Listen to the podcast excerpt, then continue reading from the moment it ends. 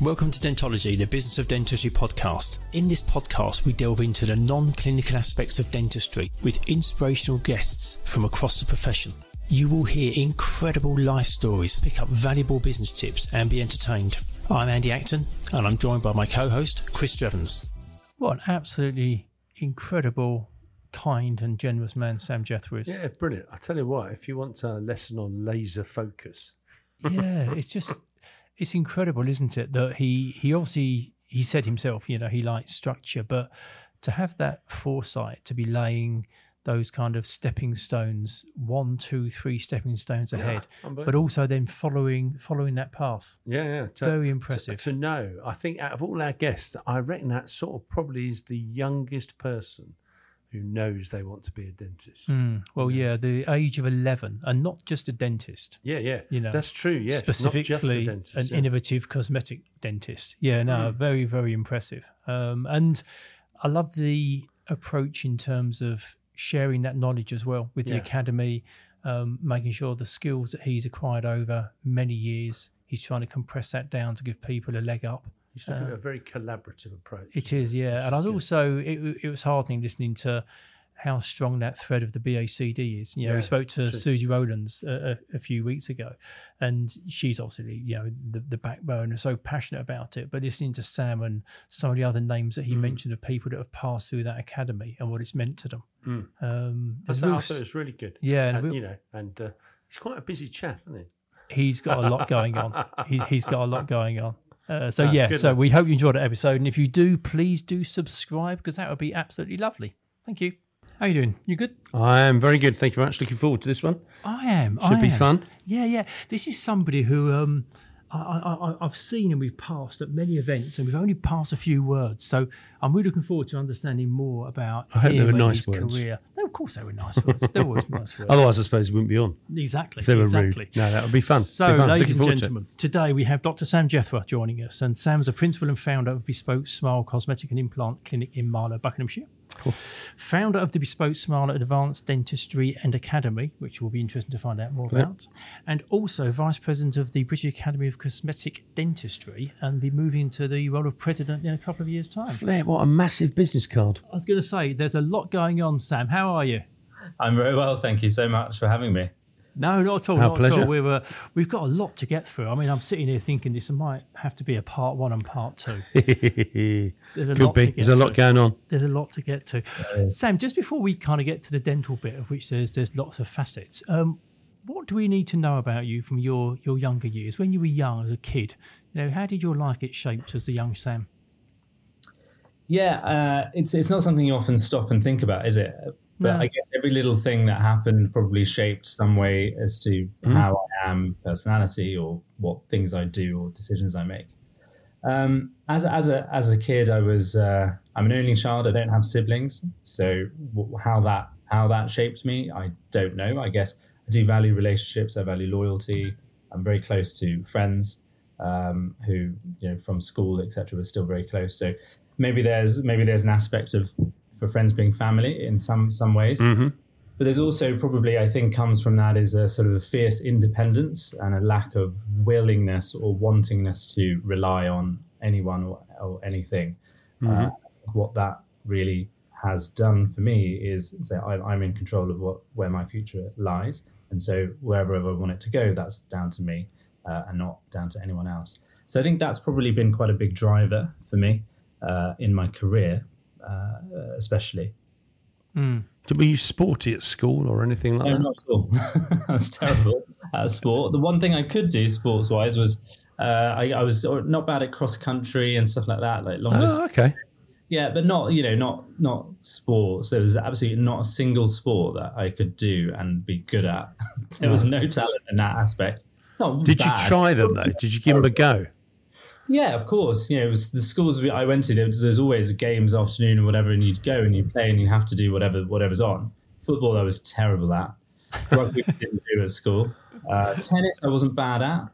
And then we, and when we in my secondary school, we had things like horse riding and stuff, which actually was quite quite interesting. and I wasn't yeah, bad at that.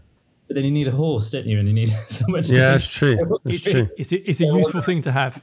it wasn't really one that to got any further uh, after that. But no, sports wasn't the thing. But my, I come from a musical family, so well, my dad. My dad is a singer. Uh, didn't make a full time career out of it, but definitely uh, a part time career out Oh, of wow. it. Albums, Indian music, um, has a band, uh, and I love that he just did a couple of albums. yeah, How many other people do you know? Um, my dad did no albums whatsoever, Sam, at all. taken around the world with that. So so that that I think was assumed that I would have some kind of natural musical talent. Oh, And I think I thought, and we all thought that I did for quite a long time until we realised actually I probably didn't. Uh, but through Was that was that was it was that family being polite? Like those some of those people that Oh, get through to on the X Factor. Do you know you get Factor. people that get an X Factor and they're terrible, and their family have told them they're Yeah. really good. Was I that you? told them they're not very good. yeah, yeah, yeah. um, and they're in denial and delusional about it. I think that that probably was the case, and the people that knew that I wasn't very good didn't say anything, and my parents just just were totally in denial about it because how Wow. can you not be good at it? Was But, this you know, singing or playing something? playing instruments. So I did, I play, I did, I did get to grade eight saxophone. So Oh. you know, I, I did manage that, but it's not natural to me. I did some piano, Right. grade five or six, and then clarinet, guitar. Um, so I thought I did quite a lot, but I wasn't. It wasn't really natural to me. Right. You know, I worked hard at it and practiced a lot. So that there wasn't that either. So you know, if you take those two things out, it's like what's actually left. Ah, did you get good grades? there was a struggle. I used to have extra tuition on that as well. So there wasn't, you know, even that wasn't really going for me. Um, but When we when we get onto your successes, this is going to make it even more remarkable. But the Yeah. girls loved him. yeah, Yeah, the interesting thing at school, I mean, talking about academics, I was never really very academic either, uh, but wasn't bad. You know, I'm talking about comparing yourself to kids in a school where everybody's quite good, right? yeah. so, so I was privately educated because I was the only one, and they could afford to do that for me. If there were two of us, that wouldn't have been possible. So I'm, I'm lucky in that aspect. So, so that that I think helped me. But it was I was surrounded by people that were very clever, and so getting A, A stars was quite normal. So if you get the A, you're not you're not really doing very well. So I was kind of there uh, at that that. So, so relatively speaking, yes, I probably was on probably the top few percent in terms of academics, but not in the environment where I was. Uh, and my natural uh, sort of uh, academic uh, interest lied in things like history, um, English, the humanities. Never really interested in science whatsoever. Hated uh, chemistry. Terrible at maths. But what do you need to do? Get into dental school. You need chemistry, biology, Yeah. one other. So um, yeah, I just kind of had to do the So things. I- when did you decide to be a dentist? uh, age eleven. Age 11. Yeah. Which I must admit I find remarkable because when when you said that, uh, yeah, when you, we we had a sort of a, uh, an exchange before, and you said, and, and it wasn't just at eleven you wanted to be a dentist. At eleven you wanted to become an innovative cosmetic dentist. Yeah. When I was eleven, I was playing tennis with my mate Gary. I had no idea what I was. I was riding a bike, enjoying life and being a kid. And you've already worked out that you don't just want to be a dentist. You, you've actually gone down a particular path from eleven. And what's even more incredible is it's it's happened, Yeah. Yeah. which is which is And remarkable. out of nowhere, really. What? Why? Why? Uh, why did you choose a dentist? It's very odd, isn't it, for an 11 year old to think that's what I want to do. Yeah, do? especially when your dad's singing. You know, uh, uh, did you have any family that were dentists or? No, none. Uh, my mum works uh, and still does, soon to retire in medical education. So being around doctors was quite uh, a normal thing for me. And that put me off entirely. It was totally not what I wanted to do. So I knew what I didn't want in that aspect in terms of medicine.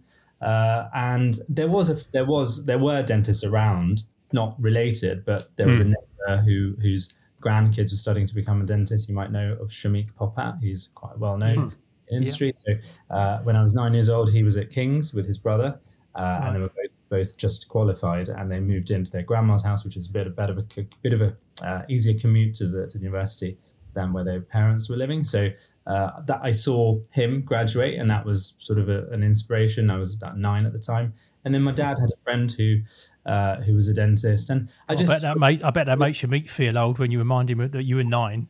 yeah, exactly. He graduated. He was doing his VT, and I was nine years old. Um, and so, yeah. But it's great because now we, we see each other and we're Yeah. both in the same industry and, and it's brilliant. So um, so yeah, I was exposed to things, but it was those TV shows like Ten Years Younger and stuff that I just Oh, yeah. eleven year old I used to love watching those those things, uh, and the dental bit for me weirdly was the most fascinating, uh, and so that that's where it came from. So Hmm. I that's think it was Rahul and Ash, wasn't it? I think Rahul and Ash were one of the early pioneers. yeah maybe and and I remember the guy in Knightsbridge Surinder. Um, in Surinder yeah, yeah. Yeah. that one a lot. I think maybe the Extreme Makeover before that, I, I did I Right. missed that one. Um, may have been just before, but yeah. So then, so then I um, uh, yeah, it was it was kind of dentistry, uh, and then definitely the right. I want to make be able to make those dramatic changes for Wow. people Hmm. because it just looked incredible and hard to believe that you could do something like that. Mm. As you, as I think, because I focused that on that since the age of eleven, then Mm. everything I did in terms of the choices at school or whatever, in terms of moving forward into being 14, 15, 16, and um, doing extracurricular what activities or building your uh, UCAS CV and all that, you know, you start at kind of like the 16 year old age on all that stuff. Everything was geared towards going into dental school. Uh, so the focus was there, and I think that just meant that I didn't really have any other distraction in terms of what do I want to do. Wow. Just make a decision, and obviously lots of work experience. Yeah, but but what's incredible there is is we, we've talked before about the pressure that we put teenagers under to make these life decisions. You know, when you're, you know, you're quite often you're 13, 14, 15, and they're asking you to make these these uh, you know subject choices that are going to determine which degree you do, which career you're going to have. So, for you to have known the answers to that is is quite unusual because lots of people don't, and, and they just fall into right, something. you? Don't No, always no, get it no, right. not at all. Could have, I could have thought that's that's what I wanted, and then I, you know, quite easily I've got it wrong. So we are we are picking things far too early, which isn't Mm. what other countries do. Um, but Mm. yeah, we are. Maybe that, But- but- that's a wider yeah. conversation in terms of Yeah, our well, yeah, Mm, yeah, absolutely. yeah, yeah. Absolutely, yeah. and how many people drop out of careers and don't follow Mm. through because of the, how Yeah. early we have to. And it's it's it's expensive and time consuming as well to, to go through, particularly with dentistry. You know, f- five years at dental school, it's a it's a huge investment, and in, in many ways, to then find that perhaps it isn't isn't your your true choice. I wonder how many people, because of that, just stick with it when they're really Yeah. happy. And, and Yeah, which is sad, isn't it? To think You that probably go so far down a path, don't you, that you just yeah, there's there's no point eh, from a probably a, a, an emotional point of view and probably a cost point of view of mm. saying actually I've had enough. Especially if you can sort of get away with it. Does that make sense? You know, if you can put on a brave face and mm. just sort of like earn some decent money and I, probably- I- I think in my experience, most dentists I talk to, I sense they genuinely enjoy the clinical treatment of patients. Mm. I think lots of the other stuff that goes around it, you know, the bureaucracy, um, CQC, GDC, managing people, all, all that is is hard work. But the genuine, when you have a handpiece and a patient in the chair, it's unusual. I speak to a dentist who still doesn't get a buzz mm. from treating patients. Mm. Mm. Um, Shame we, we, te- we we treat patients and we don't treat teeth. That's the, that's the thing. So then all that all that we can't cut out. Uh, but also when you go into a vocational thing, you also feel like that's your uh, you are you are a dentist. That's you. That defines you. And then you kind of have to really really think outside the box and um, become to re-educate yourself in terms of entrepreneurialism or marketing or branding or learning a new skill no, definitely, yeah. you you don't you, you are a dentist that defines you so then you think there's nothing else i could do what would i do which is why the gdc stuff stresses us out so much because it's sort of like well if i lose me because that's defining me what what do i have left which Yeah. isn't really the truth is it we you, No, you no. put your mind to it and you become a dentist or you could put your mind to something else and become something else but it's that block that going into vocations does uh, put on you and now Mm-hmm. you're having uh, just had a daughter a week ago. Obviously, the discussions around it. What would you encourage your kid to do? Uh, Yeah. encourage them to do dentistry. I think, and I think you know, it actually kind of does. It can make you quite a closed-minded person in terms of your own potential when you go into something vocational because do you think that's all you can do. With reality, isn't the case because you can do all all sorts of things in the industry or outside of it.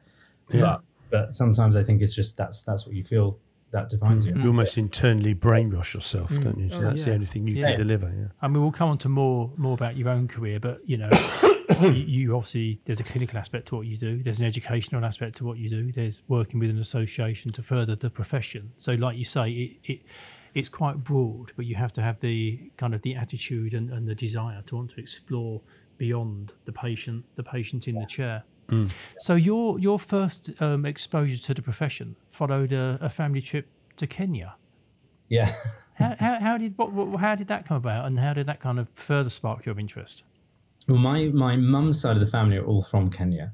So my grandma, on my, my mum's uh, mum, was actually born in Kenya. So we're, we're going back, you know, over about hundred years uh, of of, uh, of Indian origin, but in East Africa. Yeah. And so we would go to Kenya every summer. And my auntie, my mum's sister, has uh, just just just retired, but she had her own school in Nairobi. And so I was at the age of I think it was 15 or 14, something like something around that time. Mum said, "Right, well, the summer you're just going to be spending over there with your auntie and my other uncle, her brother, there as well." And uh, they're going to take you to work with them, and you're going to learn about whatever they're doing and all sorts of things. And there's, you know, and you can do what you want to do, but it's all it's there to for you to learn, right? What life is like in a different country, but also um, other other professions. So so then I yeah I went I went and um, and they used to take me to my uncle did really well from absolutely nothing. Um, he he built a property portfolio in, in Nairobi, owned a hotel, had um, a juke jukebox business which was big at the time before Spotify and everything killed it. Uh, Also in bars and whatnot. So lots of different Oh, things. what an what an entrepreneur!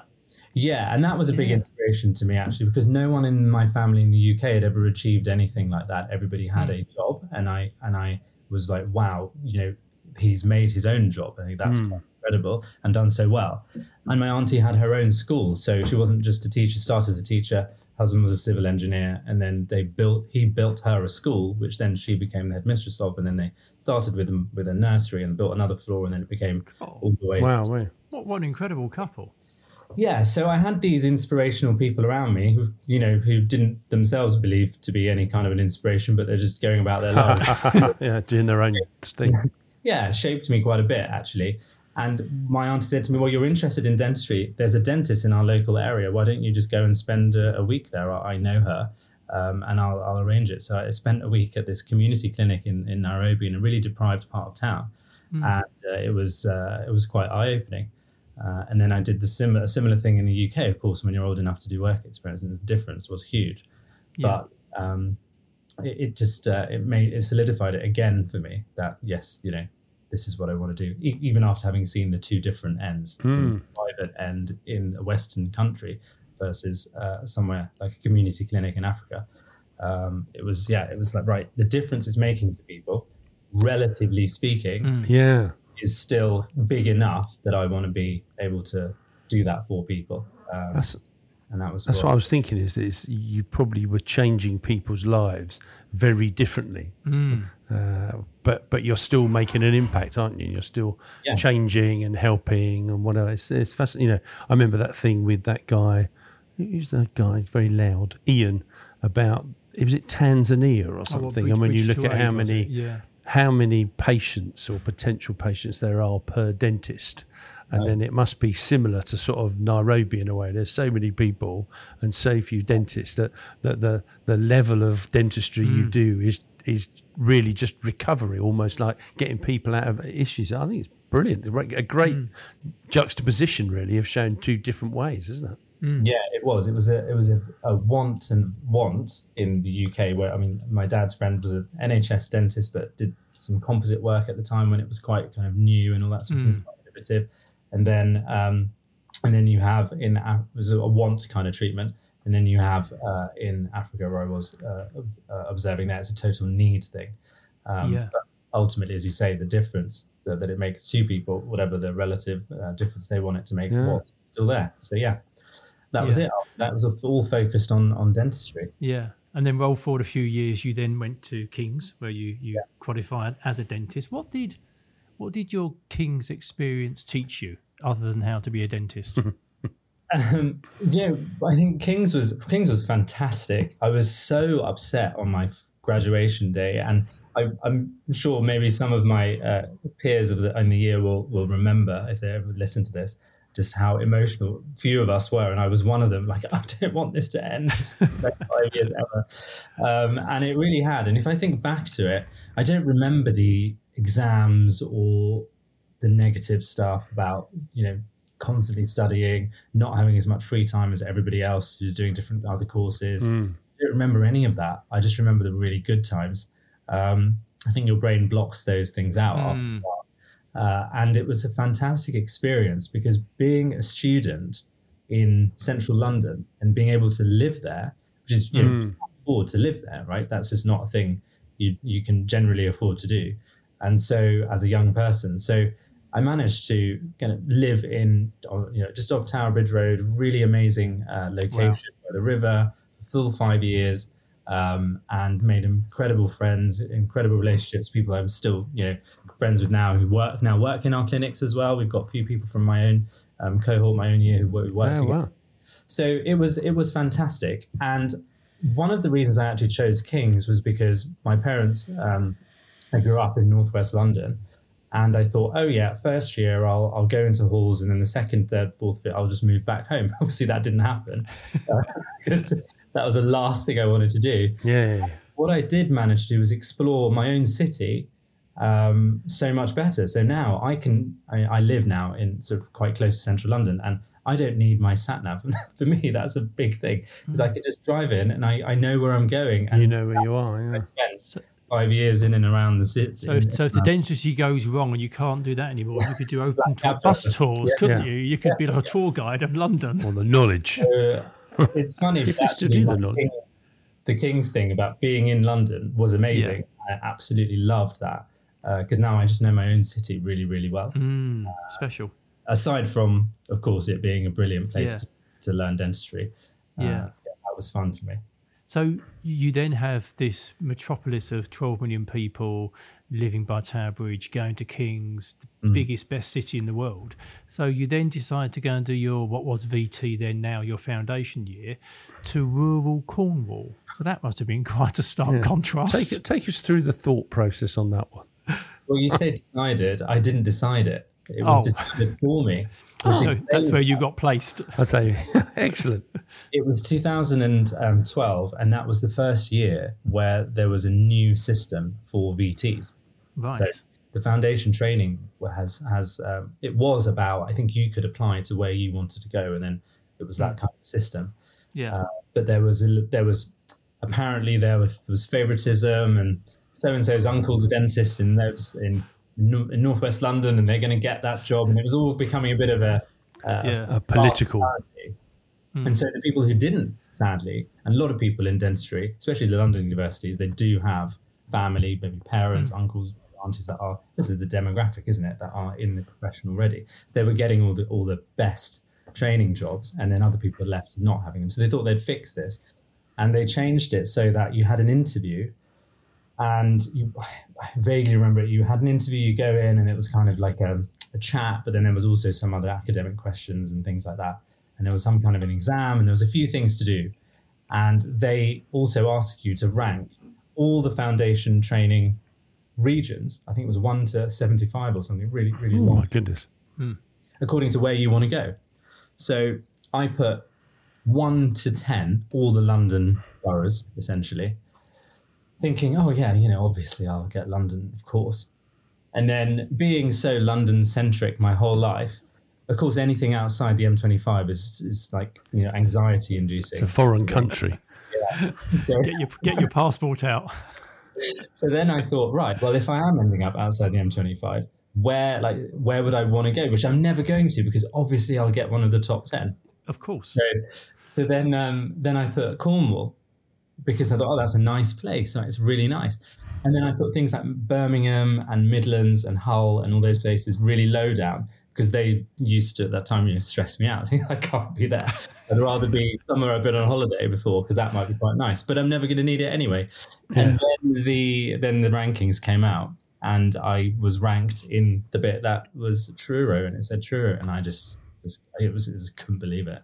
so it's got to be It's probably about the probably the eight people that put Cornwall not bottom. Excuse me, excuse me, sir. There's been a mistake. Yeah, I thought there's got to be some kind of a mistake, you know. so, You could just imagine someone sitting there going, "Bloody hell, he's put Cornwall eleventh, right? He's, That's a first choice as far as we're concerned." yeah, so that's what happened. And then uh, I called my mum and I said, "What am I going to do?" Uh, and then she said, "Oh, "It's fine, you know, we'll go and be fine, and we'll help you settle down and all this." But it's so far away. And and then I think what happened was the game changer, really, because I ended up there, and you had a meet and greet with your potential practice owner, the VT trainer, and my VT trainer wasn't there. Well, the one I ended up with wasn't there. So everybody else thought, oh, well, he's not there. He must not be a very good trainer because he's not very interested in meeting us. So hmm. nobody put that practice down at all. And then, of course, I didn't really want to be there anyway. So I thought, I don't really want to be with someone that's too keen because I don't really. The reverse psychology of reverse psychology going on. That's a bit like what- to, to discussion with your wife, isn't it? When they're when they're doing the double bluff and you're thinking, "Well, hang on, what should I answer this?" so that's how it went down. And I put that practice, um, my top practice. And of course, no one else did. Uh, and well, I was also basing it on location because it was in the center of Truro. Uh, and I know there's a train station and that, that goes to London. So I already had done that trip for to get there. So um, I knew I knew that okay, location is quite good. He's obviously not that like overly keen. He's not going to sit over my shoulder and kind of like you know all that sort of stuff because I kind of just want to be here and get the year out of the way. Turned out that it was a match made in heaven, and Mark, who was my VT trainer, and I are still friends now, and we'll be going back Lovely. 11 years. And he taught me so much in that one year. And the first thing he said to me was, uh, it, on the first day, because I didn't make it to the to the the thing, I was away. Uh, really sorry about that, but nice to meet you. And uh, I understand that you don't really want to be here. Pleased, pleased to meet you. I said, Yeah, I don't. He goes, Well, what can I do to make it better for you? Uh, which is really, really nice. And so I thought, Oh, wow, okay, I didn't expect that. So I said, the, the, the one thing that I would appreciate is if I would manage to, on a Friday, finish early enough that I could actually head back into London if I needed to for the weekend. And he's like, Absolutely fine. If that's what's going to make you happy, because I think he appreciated it. If he's got a happy VT, it's going to Yeah. get patients are going to be happier. It's going to have less hassle with me and whatnot. What a great lesson to, for you to learn early on. So he said, "That's fine. We'll just close the practice at two two p.m. on Friday. In fact, you know, not just your diary. Let's just close the whole practice at two p.m. on Friday." And so we did that, and uh, I managed to get back um, all weekends except for eight, of which three of them people visited me. Uh, so, and so, oh, sorry, all all those, and three of them were exams. I was V- VT, Right. JDF, and all those things. And then uh, the other ones were when people visited. So I just was back and forth every weekend. Um, and it was an amazing experience. The VTs that I met were great. A friend of mine, another VT who um, didn't want to be there either, um, moved in with me, and we had a flat share together, and it was really great. How long's the And it train a- journey? Sorry, How long's the train journey?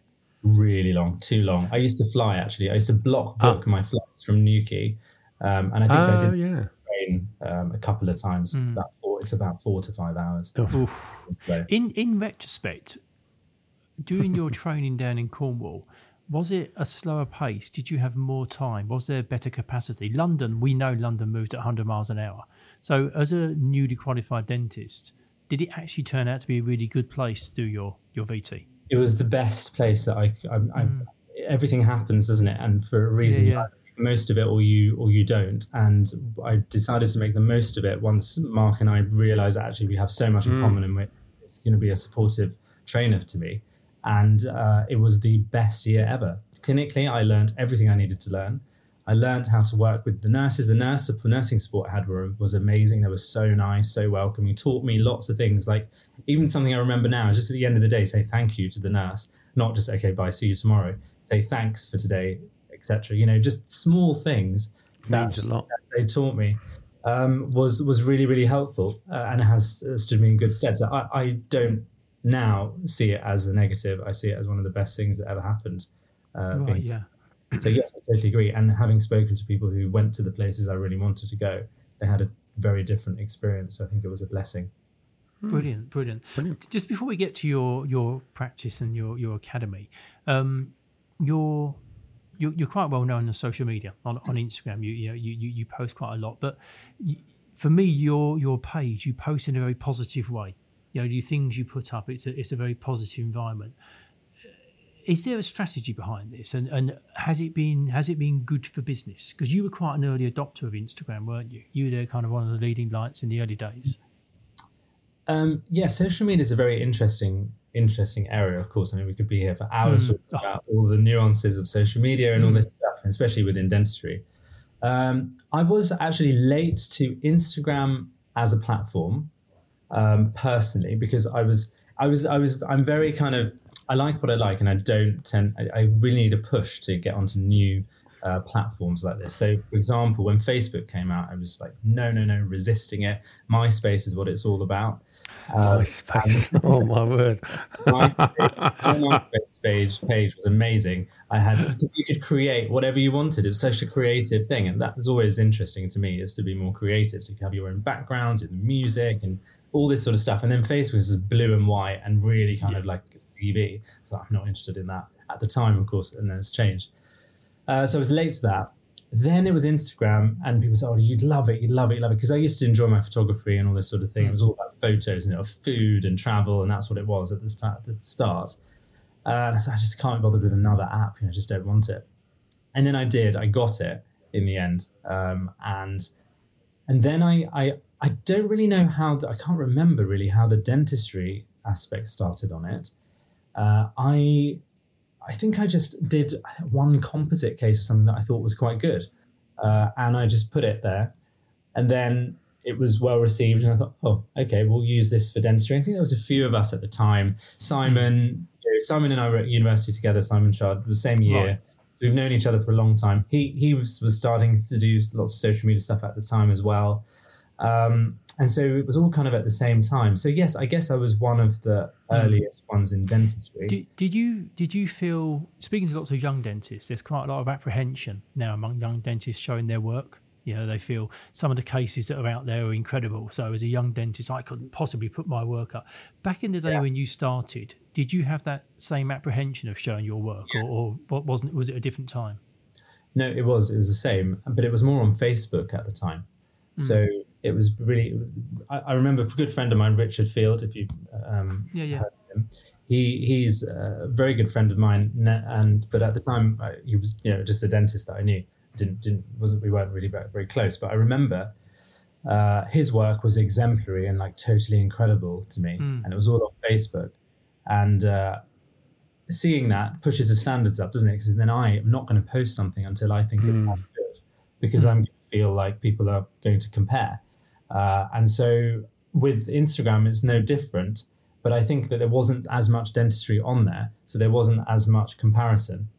Uh, and Facebook was always a place where there was a bit of negativity, uh, mm-hmm. and there was. There I think is, there still is. Still well. is. Yeah. Yeah, I don't spend any time on it really, um, and that was a place I didn't really want to go uh, with it.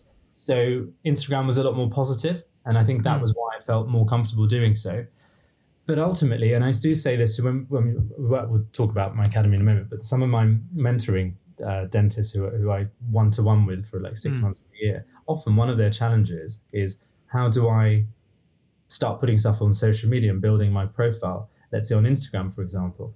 And the answer is you just have to kind of close your eyes, put it out there. If you think it's half decent, then most other people really think it's half decent too. And most people think it's better than you think it is because we're always our worst enemy when it, especially yeah, yeah. cosmetic dentistry. Mm. So, uh, which is a good thing. It's a good way to look at it because you're always going to mm. want to improve. But um, that's what. And if I go back and scroll back, my work is I'm looking at how on earth was I posting that? Like, so embarrassing. Yeah, how did I ever build any kind of profile putting stuff out like that? Mm. But then times move on and, and your standards improve. And I think everybody mm. putting good quality work out now is pushing standards up even higher, uh, which is a good thing. That no one should really feel, I don't think, defeated by that or feel that people are being judged. I've always steered very clear from any groups because there are groups out there on WhatsApp, on Facebook. There's of Yeah. dentists who will comment, even within their own private groups or whatnot, uh, about other people's work. And I've seen it over somebody's shoulder at a BACD conference about my work. I've seen it firsthand. It's people that I know. And hmm. that's really, really what's bringing our profession down. We should be working with each other to kind of improve uh, how how we uh, communicate and how we talk about other dentists. And unfortunately, that sort hmm. of thing is out there. You just have hmm. to just do this and close your eyes and, and close your ears to Yeah. it. Yeah, Just no, I get- think that's good advice. I, I, and I think particularly for younger dentists who are Yeah. on that tipping point where they're nervous about posting their work, hopefully they'll take a, a lot If you from keep that. thinking about what other people are going to think, then Uh, you just don't do anything, do you? I, I was going to say, I think you'll paralyse yourself in life generally if you're worried about the opinions of others too heavily. as long as you know you're doing the right thing and you know you're proud of what you're doing, you're making a difference to patients' lives, and you're doing it in a safe way, then uh, that's something to be applauded. And then, of course, clinically, we can all get better. Absolutely. Absolutely. So jumping away from that, um, you then set up your academy in 2018 and your practice in 2019. What was the journey from? You're now back from Cornwall. Um, you're back in. you're back in the safe confines of London. Um, what was the process to get from from there to setting up academy? And I found it interesting that you set up your academy before your Yeah, practice so I was about well. to say the academy first and then the practice. Yeah, quite often it's the other way Yeah. around. Well, what happened was I came back to London. Hmm. I had a group of patients in Cornwall that were amazing, and I really enjoyed it. Uh, but they asked me not a single question. I think I had one patient who wanted to know what material I was using for something. Right. Yeah. It was very much a yeah, I need a filling. Okay, fine. Need a tooth out. Okay. And I came to London. I, I, I was firstly was trying to find a job in London. That was really tough. Um, through dropping my CV to every single practice across um, northwest London, I managed to find somebody who called me back, and then there was a there wasn't a job available. Then there was, and then and managed to get get that, and it was amazing. In northwest London, private uh, and uh, NHS mixed practice, majority NHS, uh, and I had patients who were asking loads of questions, like what material is it going to be? Is it white? Um, you know, and then all the the crown. Why why can't I have the white crown? Or what kind of dentures? All these sort of things. I had to start explaining all these things. Oh, I will have to take the tooth out. I don't want to take the tooth out. What else can I have? You know, it was totally different to Cornwall. So the first thing that I had to step up was my communication of of how to explain all these treatments, and I had to get quicker because I still had a similar amount of time. I had a little, I did have longer than I had in Cornwall, but only I'm talking about five minutes longer. Mm. Often these conversations would be ten or fifteen minutes on their on on their own.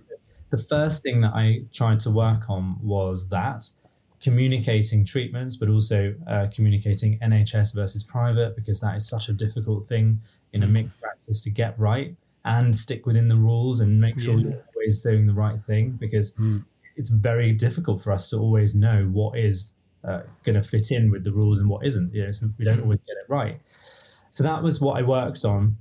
But while I was in Cornwall, I had already I knew that my what I wanted was cosmetic dentistry. And so I had already enrolled onto various one year restorative courses before my VT finished. I'd already done some stuff in London back and forth. Like, um, Wow. And I had some shadowing with private dentists who were doing Well, cosmetic that's, work. that's down pretty forward That's, thinking. that's, yeah. That's that's the 11 year old Sam deciding that he wants to be a dentist. This is Yeah. the Sam in his early 20s already mapping out your career path. yeah, I didn't want to waste any time, and I also wanted to learn, you know, how to do that stuff that I was seeing other people do and thought was amazing. So, uh, I BACD was really the the start of all of that for me because being around people who were already doing that were the people that I admired in the industry. Uh, it was sort of helping me to develop that pathway because often, as young dentists, we just don't know what to do next. We know where we want to be, and nowadays I have to say everybody wants to be there overnight, and they forget that it's taken people like me over ten years. Um, even though you know the grey hairs are coming in now, but people would still consider me to be on the younger side Yes. which which is which is fair enough. But uh, we I graduated at 23. I'm 34 now, so it's, and I haven't wasted any time. So it's been constant um, uh, sort of growth. So it doesn't happen overnight. Uh, and so true, isn't didn't it? waste It's that 10,000 hours thing. Yeah. yeah, 10,000 hours. rule. Yeah, yeah, Take, yeah. take, Exactly. Takes time to mastery. Mastery is not easy. Yeah. Yeah. But So it looks I- easy. even then you still want to get better and better because things Yeah. change and your standards change. So that that is where I ended up, and I just continued on the courses, you know, fill ticking the boxes, right? Photography, composites, um, a year long restorative, so a bit of everything. Kind of weeding out the stuff I knew I didn't like, so root canal treatments, extractions. You know, I was I'm not going to go in and learn more about those because I don't really like it. Uh, but then I spent a lot of time thinking that I was going to become an implant dentist, and I spent tens of thousands of pounds um, on implant courses in the UK, abroad for about three or four years, alongside lots of cosmetic stuff. So what I what I did is, and often when we're doing our training days and we're talking about the non-clinical, I always show this graph about the level of investment. So you know, when we graduate as dentists, we actually earn pretty well considering we're 23 years old usually if you haven't taken a gap year or if you're doing postgrad, yeah. but quite young.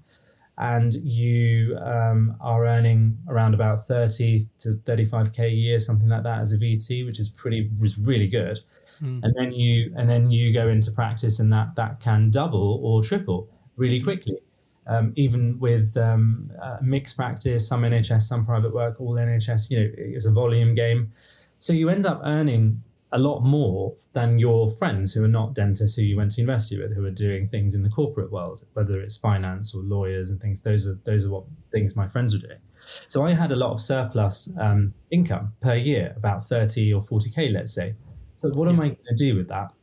So I, um, because when we go on a holiday, we obviously have to match the budget like a group of lads on a holiday, we match yeah. the budget of the person who can afford the lease. Yeah. So, so, so it's true surplus, isn't it? Yeah. yeah. So, so it's not like, um, you know, what am I going to do that? So I just thought, right, I have to just self invest. So I put that amount of money every year into different courses and training. And I wouldn't say I've wasted a penny because even if I went on a course and thought it wasn't, didn't give me exactly what I thought it would, gave me something. Yeah, um, you learned something. Yeah. Yeah. And so I just invested a lot uh, a lot. And I added it up the other day because we had one of our days where it was a non-clinical day about this sort of thing, and it was hmm. eye-watering. You know, I couldn't believe it. You could buy, you could buy a a deposit for for for a, a London flat if you, mm. you or, or, or more. You know, if you add it up, but it was all worth it. So I didn't waste any time. And through the BACD, I was then offered a, a position. I wasn't looking for one, um, in the private practice uh, with uh, Rahul Doshi, who uh, is ex BACD president mm. as well. And um, he was really keen to get me in because he was um, inundated in their practice and they needed somebody to do more of the general work.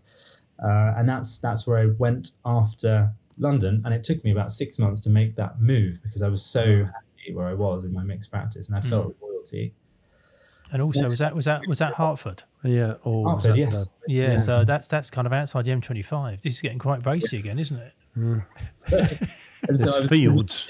I was commuting from northwest London to to to Hertford, and yeah. I started on a day a week doing general their general stuff, the stuff that they'd refer me, um, and then it became two days a week, then three days a week, four days. It became five days a week. Um, and uh, then the practice was going through a transition, so the principals were kind of um, selling the practice on, and so I had to take up, you know, just because I was there then, mm. the majority of the time, I had to take up a lot of the cosmetic work. So I was just thrown into this situation where I had to find a way of learning. Mm. Mm. What, what, what's quite nice in this whole story is how strongly the BACD features. You know, you said about you know oh, yeah. you joined as a member, and there was a big influence in terms of direction for learning, and it was Rahul who then offered you a position, and you know yeah. you're still heavily involved being becoming president in a couple of years' time. The mm. amount of people that that lean back on how important the BACD has been in helping them develop their careers. It's, it's a special special organisation, isn't it? And giving back as well, yeah. which is quite nice to see.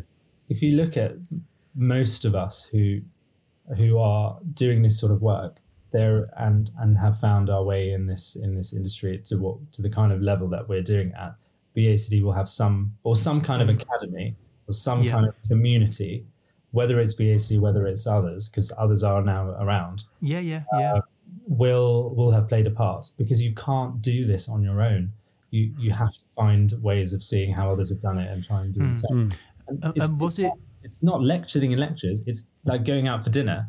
The after, community, yeah, yeah, and then chatting to be like, "Oh, you got practice that. How did you do that? You know, what kind of work? Oh, how, how that's amazing." And the things you pick up in non-educational environment, being around people, that's that's mm. uh, can't put a price on that. That's mm. amazing. Mm. And was that was was part of that the the driver for you to set up your own academy seeing how powerful that was was that something you thought actually i've got something else that, that i could provide now you've got your um, your full postgrad diploma in occlusion and porcelain veneers was, was it looking at the bac as an example and saying oh, there's a place for me I think n- not not really. I think BACD is BACD, and it, it is so special uh, that nothing can compare. You know, as far as I'm concerned, what what it was was problem solving for me. Really, um. It starts actually with social media. As if we go back, when I when it when my profile became uh, reached a certain point, I was putting out mainly ceramic work because that's what I ended up doing only majority of the time. And that wasn't something that was particularly promoted. In fact, it was discouraged um, because of preparation and all that sort of thing on the teeth, etc. And so I was kind of one of the few, or the only one, putting out ceramic work on social media at that time.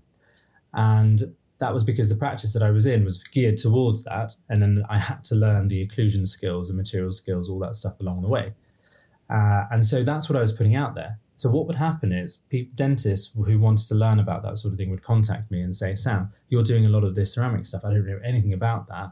Um, there's nothing, nowhere really I feel I can go and learn that. Can I come and spend a day with you? And I was like, yeah, sure, absolutely fine. And this happened for a couple of years. Uh, I'd have dentists coming in and spending a day, and it'd be nice. It's nothing formal, no structure, mm. just just mm-hmm. watch.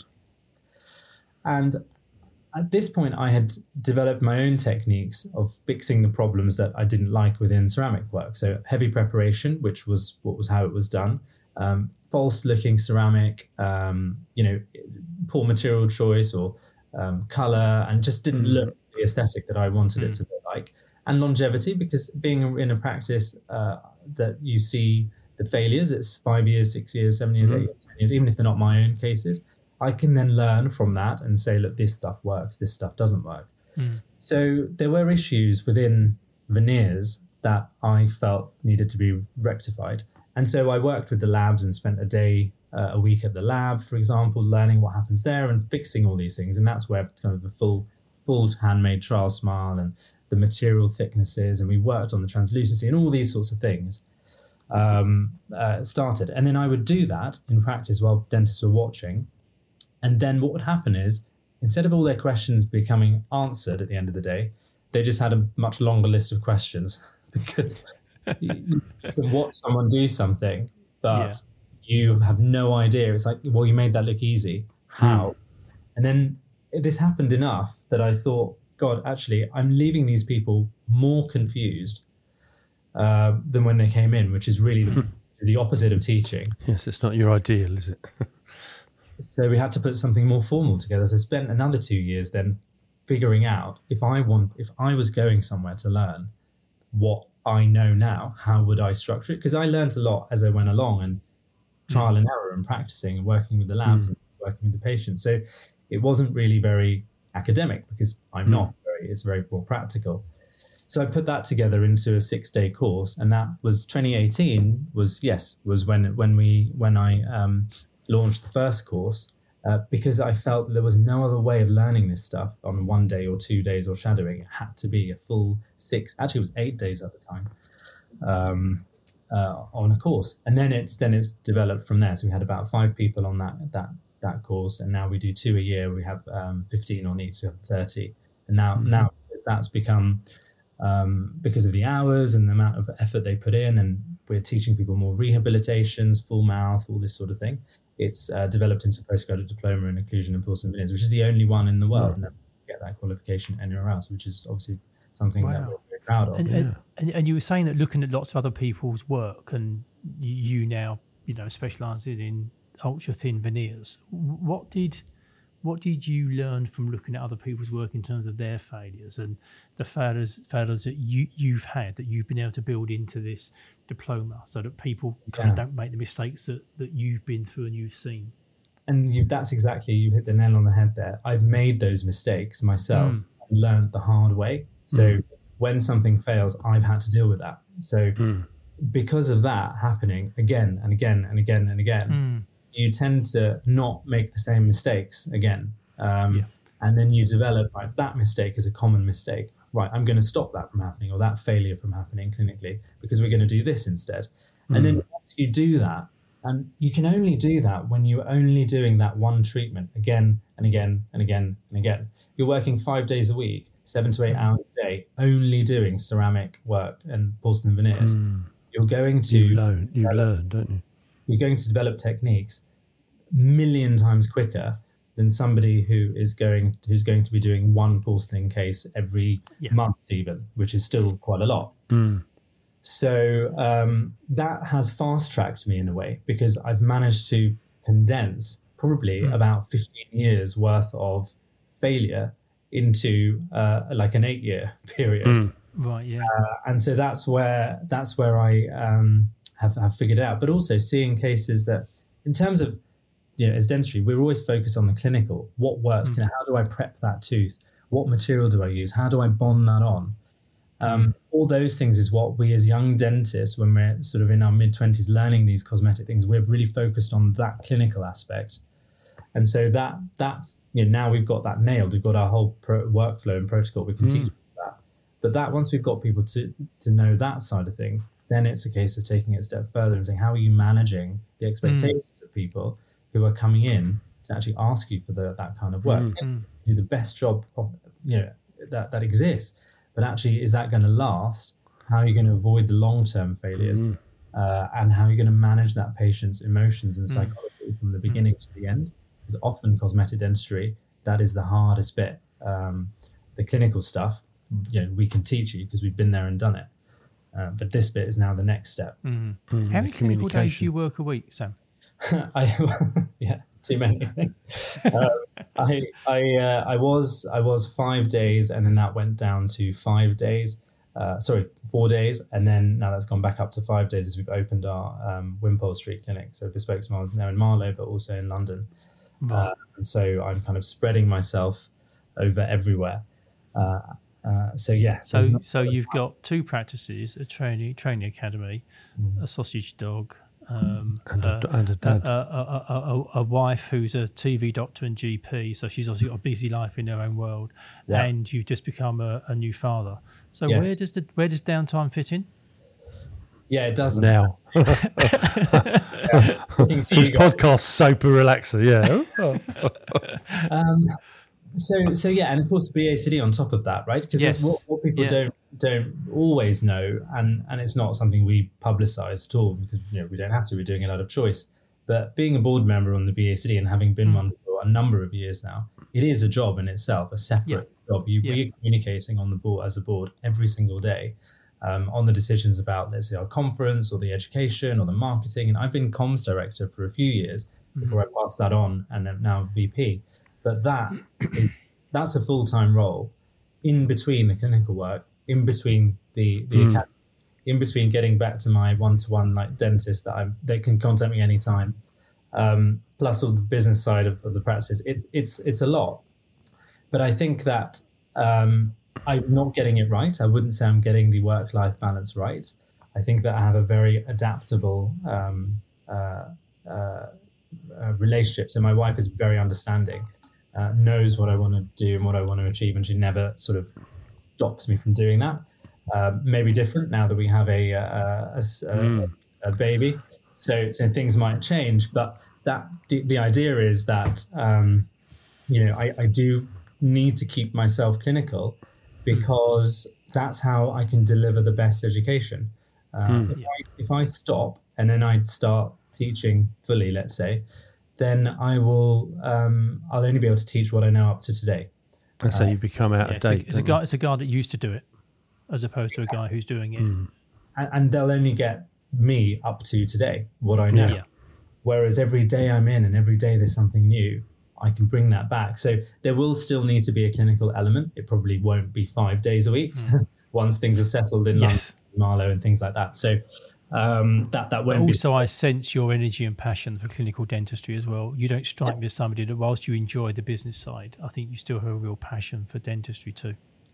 I do, and and I think part of it is because I've created my own dream week uh, in mm. a sense because we have a really good team. So I'm very fortunate to have um, people that've been through our academy So uh, my associates have been through that, but also know from BACD. So there's relationships there with our associates who I, I pick based upon uh, what kind of work they want to do, where they want their careers to go, and then we always we we know what everybody wants to do, and we try not to well, have everybody wanting to do the same thing within the practices. Yeah.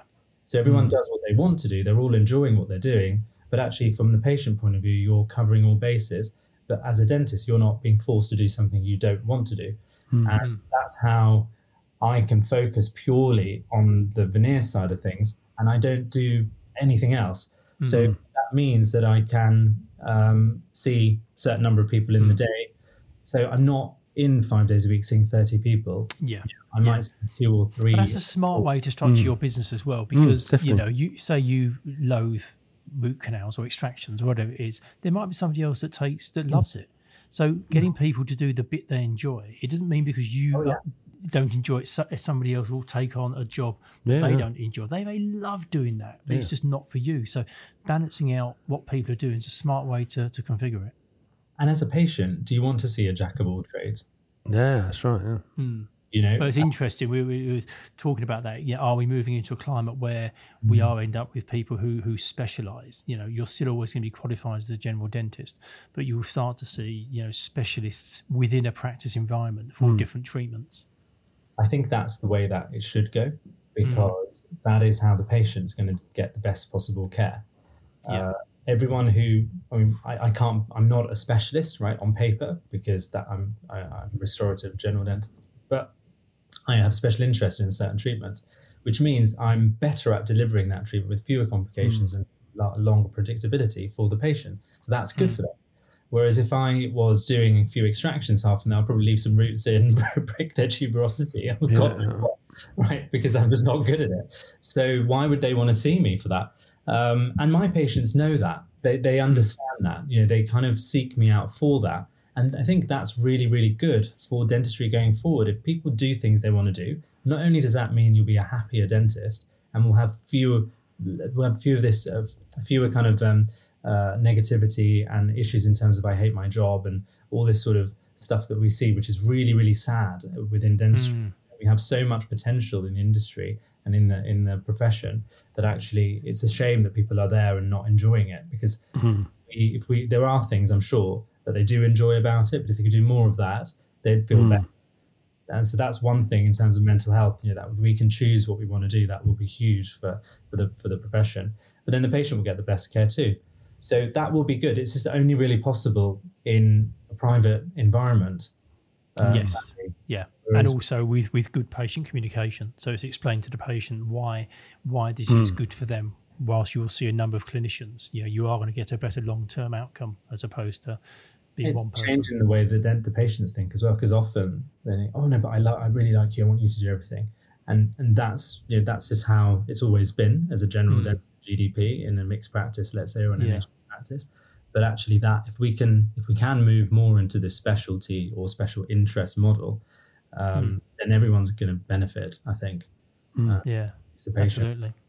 Sam, it's been a wonderful conversation. Yeah, I, I, think it's great. I think the way that it's it's weaved together, and who who'd have thought how instrumental going to Cornwall would have been for you? the start of a journey. Yeah, we, we always finish up with our guests in the in the same way. So we have two questions for you, and the first question is: If you could be the fly on a wall in a situation, when would that be? Where would you be, and who would be there? That's a tough one, isn't it? Um, doesn't have to be deep. No. Do you know what? I've always been fascinated by, um, and you know, I, I, like my marketing, I like my videography, I like all mm. that stuff. As a kid, I would watch adverts, and some adverts are really weird, aren't they? Just really out there. And the, think about the Jaffa Cakes advert. You know, full moon, half moon, right? Yeah. I've always wanted to be in the room when an idea like that is pitched. Uh, okay just to see how where did that come from? You know, it's it's crazy. Um, yeah, quite interesting. interesting yeah. The Go Compare guy, who's like, you know, the Pavarotti guy, is like that idea yeah. is so stupid that if you're sitting in a meeting and you're explaining that, say this is what we want to do. Mm. I'd really love to know how these people get those ideas through, and actually they can be really successful. Yeah, yeah, yeah. Just always wondered that. It's not a very deep one. It's not like a, No, no, No, so that's good. I But like that. Also, Compare the be- meerkat. because I'm because you're fascinated by that one. right. It's that thing of do people immediately go, great idea, Yeah. or is it you're nuts, and then you have to work Hmm. on them and work them round to the I just idea, and wonder suddenly, where the persuasion comes in, or like what's Yeah. their what's their pitch like. Um, I mean, you can see how my brain works. yeah, um, so I'm just really interested in that. That that is where I'd really love to be a fly on the wall. Not I really like that. Interesting. or like when you know, Einstein discovered this or that. Yeah, yeah. that's it. Yeah, you're, you're, you've been using on the Go Compare guy and the uh, Jaffa cakes. yeah. And then our follow up to that is if you could meet somebody, you could sit down and have a coffee or go for a stroll with somebody. Who would you like to meet, given the opportunity? Well, I'm going to stay consistent because Payman asked me this on his uh, podcast, and I can't really change my mind because that's the answer to the question. Um, and again, it's not deep, and I'm actually not really that into it, but I do think what's been created is amazing um, in terms of a brand. And it would actually be Kris Jenner. Oh, Oh, Yeah, unexpected. Because I, it was. Uh, yeah, because I just would, I just want to know how, how on earth did they create such a brand that is just? I mean, whether you like it or you don't like it, it's successful. It's it's yeah, phenomenal. successful. Yeah, and she manages sure. the Yeah, whole yeah, yeah. family. She manages the whole family. She's a proper matriarch of that. And imagine, I mean, perhaps in the early days, not so much, but now trying to coordinate those egos. I bet that's a job. fascinating. I think just as a business situation that there's been a branding, business situation, whatever, all the opportunities. I just think it's. I, I would love to know the truth behind how how it Yeah, all how they got there. yeah, not the obviously the what we get fed, which Yeah, is yeah, No, yeah. no, which is no. again filtered. So, which I'm sure she's. It's almost a bit of another one. How did they pitch that? Yeah, Let's have a TV show. yeah, yeah. Well, they were, they were kind of pioneers, weren't they, at the, at the time for that? Yeah. Yeah. It's Yeah. uh, yeah. So that that's that's uh, that's the one I'd want to ask a few questions to. Brilliant, Sam. Thank you for your time. We- Fantastic. We, we clearly, from talking to you today, you're you're not short of things to do. So to make your time available to us is, is very generous. Yeah, thank and you so much, Congratulations on the on the new baby as well. Truly, truly Thank wonderful having you. news. Really pleasure to be invited. No, not at all. No, it's been really wonderful. And yeah, hope to catch up with you soon. Cheers, Sam. Thanks, man. Thank you for listening to this episode of Dentology, where we discuss the business of dentistry. If you like what you heard, please do subscribe where you found this episode. That would be amazing. And also follow us on Instagram.